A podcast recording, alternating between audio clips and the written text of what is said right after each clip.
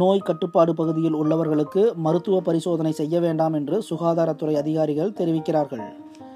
காய்ச்சல் அல்லது சளி இருந்தால் மட்டுமே பரிசோதனை செய்தால் போதும் என்று கூறுகிறார்கள். இதற்கு காரணம் பரிசோதனைக்கு போதிய உபகரணங்கள் அரசிடம் இல்லை என்றே கூறப்படுகிறது. அதேபோன்று புதிய நோயாளிகளை அரசு மருத்துவமனையில் சேர்க்க படுக்கை வசதியும் இல்லை.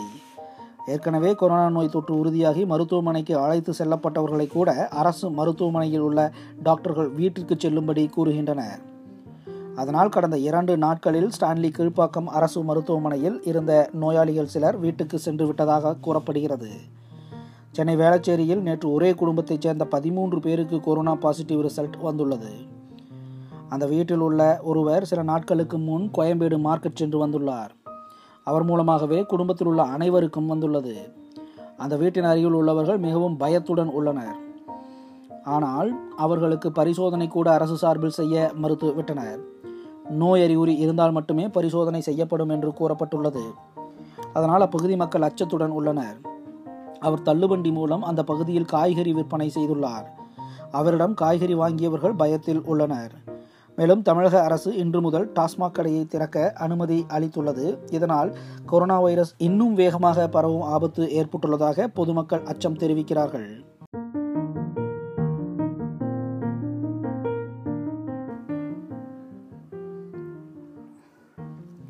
நேயர்களுக்கு வணக்கம். இது மயிலாப்பூர் எஃப்எம். மக்களுக்காக மக்களிடமிருந்து செய்திகள் அனுசரணை மயிலாப்பூர் டைம்ஸ். ஊரடங்கு நாள் நாற்பத்தி நான்கு.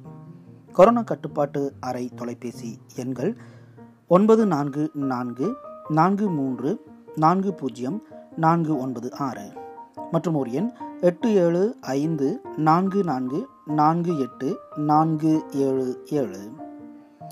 தமிழ்நாடு மின்சார வாரியம் மின்சார வரி செலுத்துவதற்கான கால அவகாசத்தை நீட்டித்து மே இருபத்தி இரண்டாம் தேதி வரை செலுத்தலாம் என்று அறிவித்துள்ளது.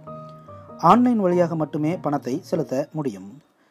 மயிலாப்பூர் பகுதிகளில் கட்டுமான பணிகள் உள்ளூர் மற்றும் வெளியூர் ஆட்களை கொண்டு தொடங்கப்பட்டுள்ளது. மயிலாப்பூர் டைம்ஸ் சமூக வலைதள பக்கத்தில் தற்பொழுது மாடி தோட்டம் சம்பந்தமான கேம்பெயின் தொடங்கியுள்ளது.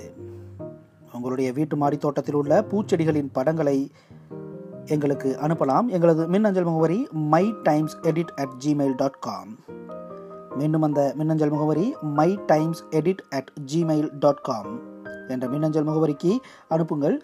நாங்கள் அந்த படங்களை எங்களுடைய சமூக வலைதள பக்கத்தில் வெளியிடுகிறோம்.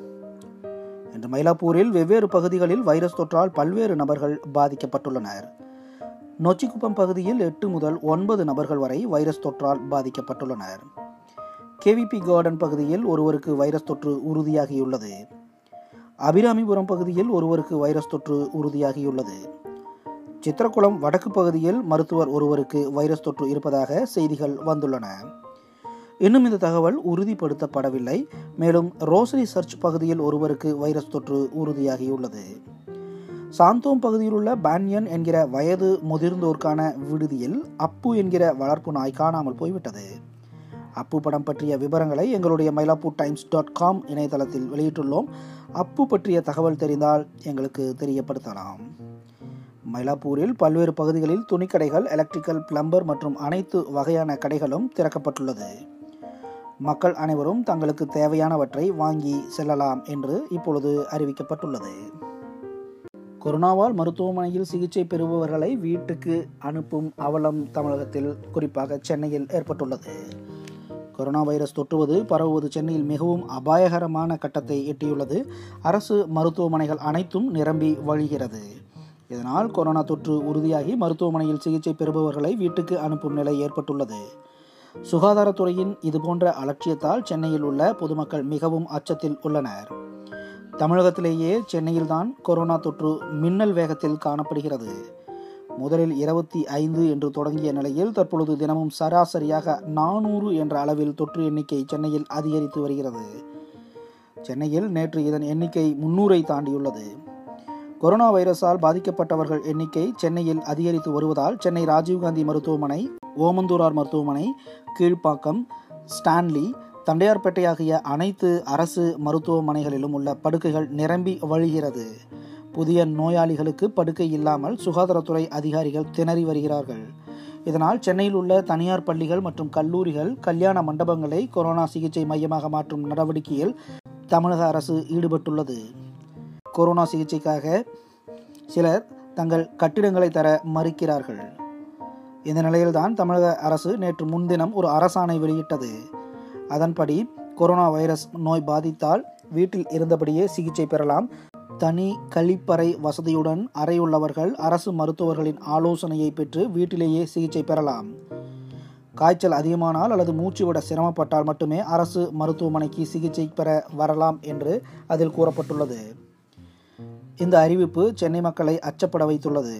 காரணம் சென்னையில் கடந்த சில நாட்களாக கொரோனா பாதிப்பு உள்ளவர்கள் எண்ணிக்கை எதிர்பார்க்காத அளவிற்கு உயர்ந்து கொண்டே போகிறது.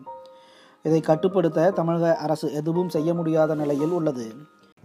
நேயர்கள் இதுவரை மயிலாப்பூர் எஃப்எம் செய்திகளை கேட்டீர்கள். மீண்டும் நாளை இரவு சந்திப்போம். செய்திகள் அனுசரணை மயிலாப்பூர் டைம்ஸ்.